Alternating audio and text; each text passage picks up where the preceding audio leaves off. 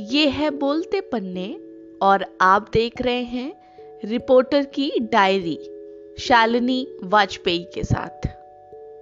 आज मैं आपको एक किस्सा सुनाती हूँ। हमारे एक मित्र हैं खान साहब। वो जहाँ पर रहते हैं, वो मिक्स आबादी का इलाका है।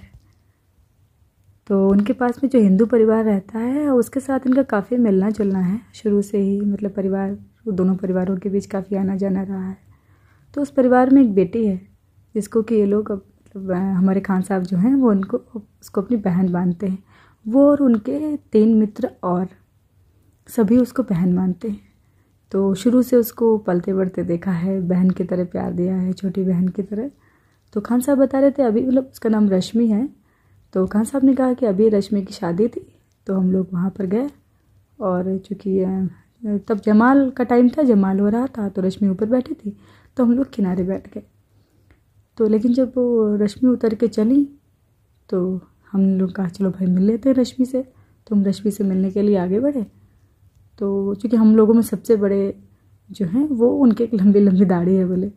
तो वो चूँकि और ज़्यादा उसको प्यार करते हैं। तो तो रश्मि उनको देखकर मतलब बड़ा भाईजान कहती है, बड़े भाईजान उनको। तो उनको वो गले मिलकर रोने लगी। लोगों ने कहा कि, अरे, दाढ़ी वाला आदमी और ऐसे गले मिलकर रो रही है। तो अब चूँकि आप समझ रहे हैं कि किसी मुस्लिम की अगर दाढ़ी हो तो लोगों के लिए वैसे ही वो संदिग्ध हो जाता है। तो वैसे ही कुछ मतलब उनके साथ भी हुआ। लोग चौंक कर देखने लगे। तो मतलब मायके पक्ष के लोग तो जानते थे, लेकिन ससुराल वालों को नहीं पता था। तो उनको बताया गया कि भाई ये रश्मि के भाईजान हैं और रश्मि इन्हें बहुत प्यार करती है। और बड़े भाई हैं तो शुरू से ही छोटी बहन की तरह बहुत प्यार दिया उन्होंने भी। कहा अच्छा ठीक है। फिर उसके बाद मतलब मंडप नीचे। फेरे पड़ने शुरू होते हैं। ये लोग फेरे पर, फेरे जब पढ़ रहे थे, लोग किनारे बैठे हुए थे। तो उसी दौरान नमाज़ का वक्त हुआ। तो जो रश्मि की मम्मी है, खान साहब ने बताया, रश्मि की मम्मी को हम लोग आंटी कहते हैं। उनके पास गए और कहा कि, आंटी, कोई जगह होगी नमाज़ पढ़ने की? तो बोले कि, बाकी तो पूरे घर में सब फैला हुआ है। लोग कहीं ना कहीं, कोई ना कोई सोया हुआ है, सब चीज़ें इधर उधर पड़ी हुई। ऐसा करो, पूजा घर में चले जाओ तुम लोग और वहाँ पर जाकर नमाज़ पढ़ लो, वहाँ वहाँ ठीक है। वहाँ थोड़ा साफ़ सुथरा भी है वो। बाकी जगह तो गंदा है सब। अच्छा ठीक है। तो ये चारों गए अपना। बिछाया, नमाज़ पढ़ी और फिर नीचे आ गए।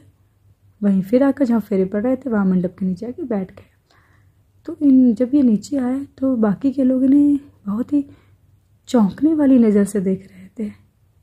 उन्हें लग रहा था कि कोई पूजा घर में मतलब उनके लिए ये परिवार बड़ा ही अजीब परिवार था। उन्हें लगा कि कोई पूजा घर में इन्होंने कैसे इजाज़त दे दी, नमाज़ पढ़ने की। लेकिन हकीकत तो ये है कि ऐसा ही होता है। हम सबके यहाँ यही होता है। हम सबने यही देखा है। और मेरे पास क्या मतलब बहुत से लोगों के पास ऐसे किस्से होंगे। उन्होंने भी ये चीज़ें देखी होंगी। मैंने कोई अनोखा नहीं देखा है। तो मुझे लगता है कि ये तो हमारे यहाँ शुरू से होता आया है। इसमें लोग अब आजकल चौंकने क्यों लगे हैं? चौंकने वाली बात तो नहीं है।